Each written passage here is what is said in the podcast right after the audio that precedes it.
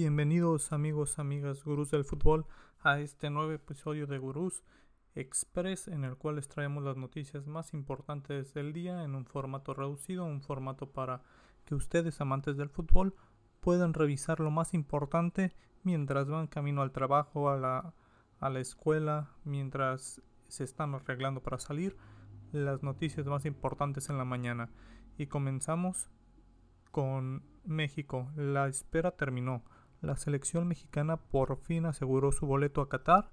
México por fin está en el grupo de los clasificados a este mundial.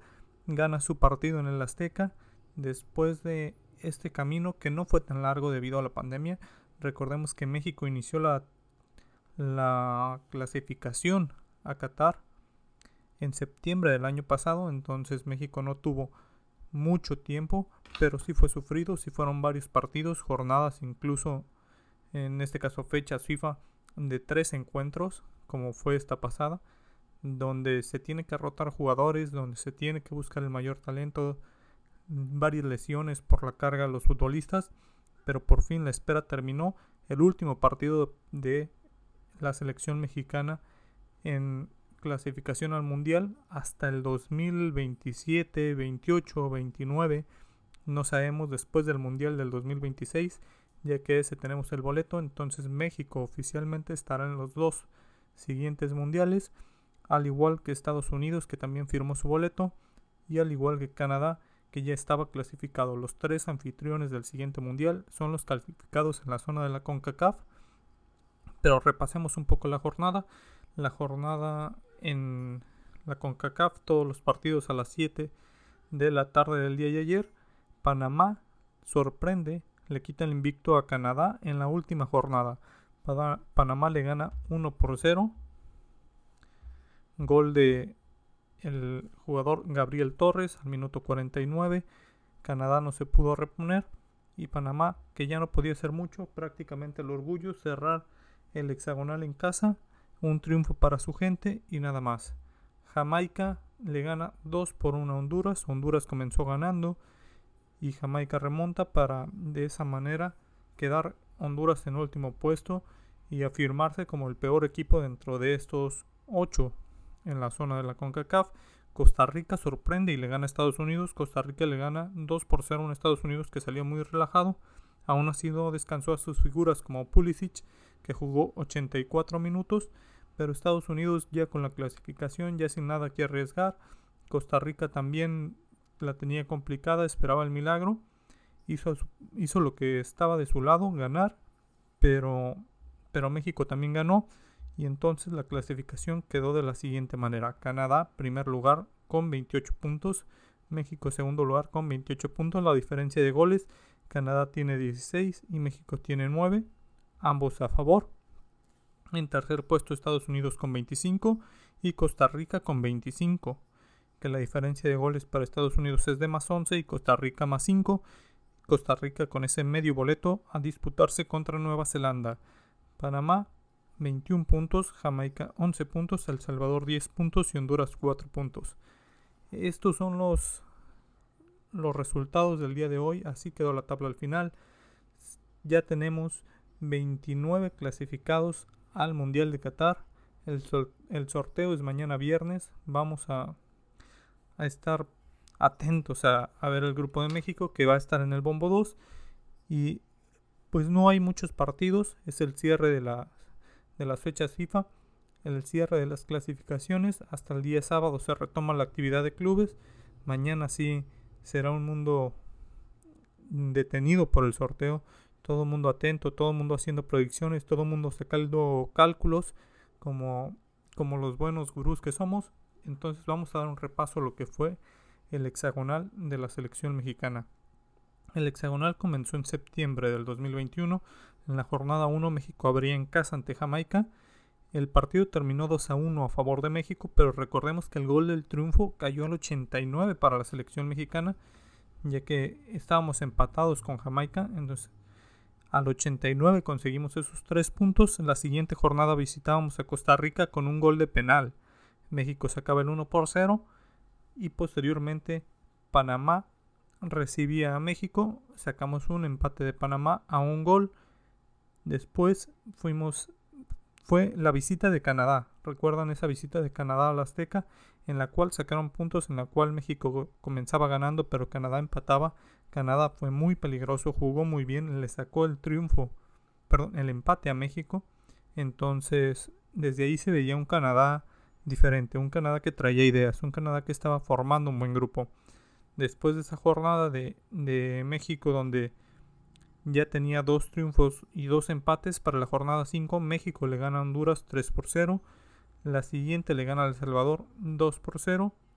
Y para el doce de noviembre, la primera derrota del Tata Martino en el, en el hexagonal, cae ante Estados Unidos. En Estados Unidos nos aplicaron el famoso dos a cero. Estados Unidos dos, México cero, el doce de noviembre. Posteriormente iríamos a Canadá. Dos visitas muy, muy difíciles. Entonces Canadá nos ganaba dos por uno y es ahí donde se prendían las alarmas. Dos derrotas consecutivas.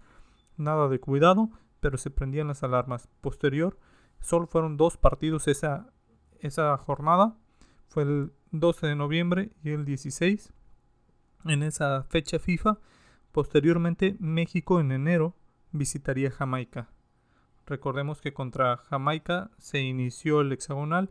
México visitaría Jamaica para, para iniciar el año. Y remontó un dos por uno, pero recordemos que Jamaica tenía un hombre menos.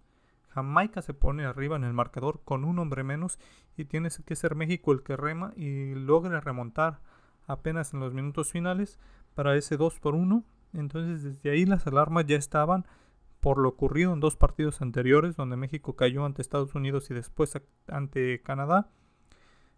Ante Jamaica se saca el triunfo, pero con esa con ese... sabor de boca un tanto amargo de que era un Jamaica muy diezmado, que aún así nos puso en jaque, para después regresar a la Azteca y empatar a ceros con Costa Rica. México cero, Costa Rica cero, en un, en un encuentro en el cual se disputó sin público. Después de eso México recibió a Panamá, ganábamos uno por cero, el gol fue de penal y desde ahí México ya traía la presión. México ya no anotaba goles, ya estaba sobre la, sobre la mira del Tata, los medios presionando al tridente ofensivo y a Gerardo Martino para esta última jornada, que se venía con tres partidos, los tres que hemos revisado, México cero, Estados Unidos cero, México seguía sin gol, México uno, Honduras cero, este partido en Honduras, en el cual México gana con ese gol de cabeza de Edson Álvarez, que fue entre gol de Edson y autogol. Al final el gol se contabilizó para, para el jugador del Ajax. Y en esta última jornada México le gana dos por cero a Honduras, que es el resultado que nos faltaba de los partidos de hoy de la CONCACAF. Un partido interesante de la selección mexicana, un partido muy bueno. Se le dio oportunidad a Alexis Vega y a Antuna en lugar de Tecatito y Lozano para que pues el tridente no se sintiera tan seguro, y respondieron bien, sobre todo Antuna. Creo que Antuna tuvo un muy buen partido, anotando el primer gol, provocando el penal para el segundo, que Raúl Jiménez cobra de manera magistral.